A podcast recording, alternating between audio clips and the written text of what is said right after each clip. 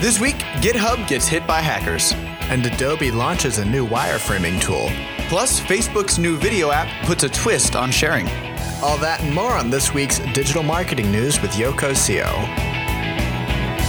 Digital Marketing News with Yoko Seo covers the most important news for busy professionals in the digital marketing space. With your hosts, Chris Yoko and Max Lawler. Hello and welcome to the podcast. Today is Thursday, April 2nd, 2015. I'm Chris, and as usual, I'm here with my co-host, Max. Hey, Chris. Ready to jump in? Absolutely. So yesterday was April Fool's Day, and I feel like after years of built-up expectations for companies to have some kind of April Fool's prank, that the pendulum has swung the other way and people are kind of over it. That said, a lot of news you might have heard yesterday was probably somewhat less than true. Be assured, however, dear listener, that all of the news we share today is legitimate. At least as far as we know.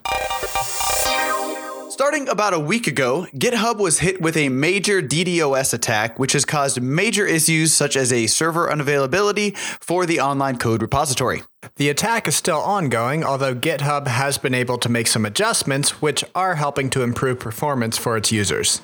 If you or your team uses GitHub to store code for websites, web apps, or other projects, at least for the time being, it might be a good idea to expect to experience some issues. This week, Adobe released a new iPad app called Comp CC, which can help designers and wannabe designers quickly build web layouts on the go. You can think of Comp CC as a sort of wireframing tool that goes well beyond wireframes, allowing you to incorporate colors, effects, graphics, and fonts, and it actually includes full TypeKit support, so you're not limited to the fonts installed on your iPad. That's right, and then when you're ready, you can export your designs to Adobe's desktop apps, such as Photoshop or Illustrator, where finishing touches can be made. One really cool thing about the app, which was created to help designers who still rely on pen and paper for their initial sketches, is that it incorporates a lot of gesture recognition. So if you loosely draw a rectangle on the screen for, say, a button, the app will automatically convert that into a true editable shape, which can then be made interactive. Comp CC is now available on the App Store for free. This week, Facebook continues its foray into mobile video with a new app called Riff, which is similar to Vine or Instagram video, but with a bit of a twist. Riff allows users to share videos with others, but rather than traditional comments, those who share can actually tack on their own short video onto the original.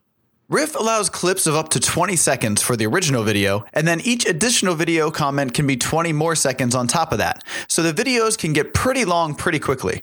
And just to show that they're serious about the social aspect, Facebook actually requires you to hashtag your video before you even create it. Riff is now available on iOS and Android.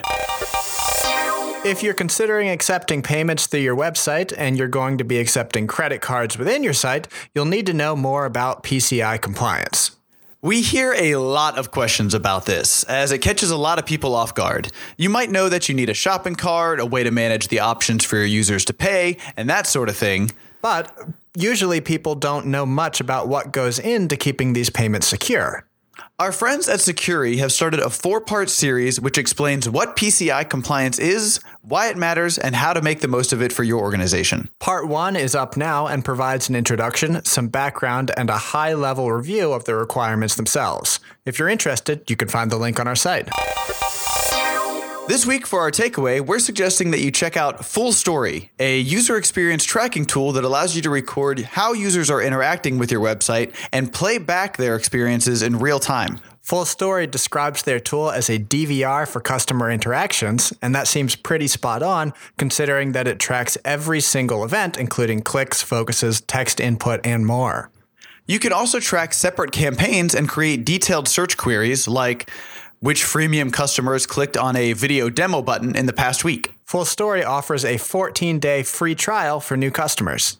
If you're interested, you can visit fullstory.com, that's fullstory.com, or just grab the link from our site. And that's just about everything we have for you this week. Until next time, thanks for listening.